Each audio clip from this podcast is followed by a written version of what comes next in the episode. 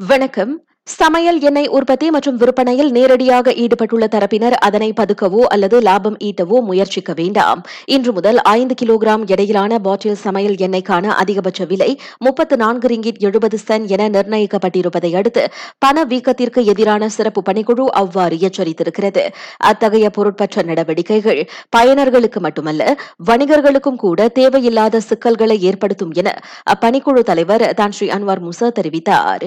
எண்ணெய் விலை குறைவது இருப்பதால் அதனை பதுக்கி வைக்க நினைக்கக்கூடாது. காரணம் அத்தகைய செயல் உள்நாட்டு சந்தையில் சமையல் எண்ணெய் கையிருப்பு பற்றாக்குறையை தான் ஏற்படுத்தும் என அவர் விளக்கினார். மலேசிய ஊழல் ஒழிப்பு ஆணையம் எம்ஏசிசி ஊழல் ஒழிப்பு மாணவர் குழு அமாருடன் இணைந்து நாடு முழுவதும் உள்ள பல்கலைக்கழக மாணவர்களிடையே ஊழலுக்கு எதிரான தகவல்களை பகிரவிருக்கிறது.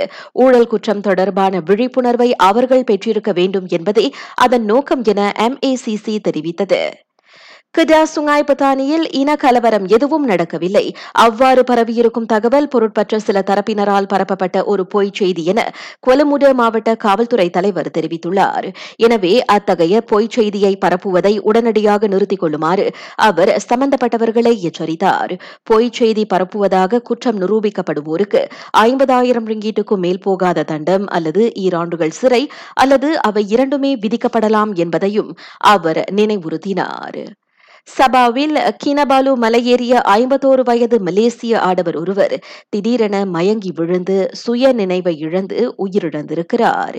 மற்றொரு சம்பவத்தில் கேமரன் மலையில் குனோங் ஜசார் மலையேறிய ஐம்பத்தி இரண்டு வயது பிரான்ஸ் நாட்டு சுற்றுப்பயணி ஒருவரும் உயிரிழந்திருக்கிறார். ரஷ்யாவில் ஞாயிற்றுக்கிழமை ஒரே நாளில் இருபதாயிரத்திற்கும் அதிகமான கோவிட் பத்தொன்பது சம்பவங்கள் பதிவாகி இருக்கின்றன. இவ்வாண்டு மார்ச் மாதத்திற்கு பிறகு பதிவான மிக உயரிய எண்ணிக்கை அதுவாகும். நான் சௌரியம்மாள் ராயப்பன் வணக்கம்.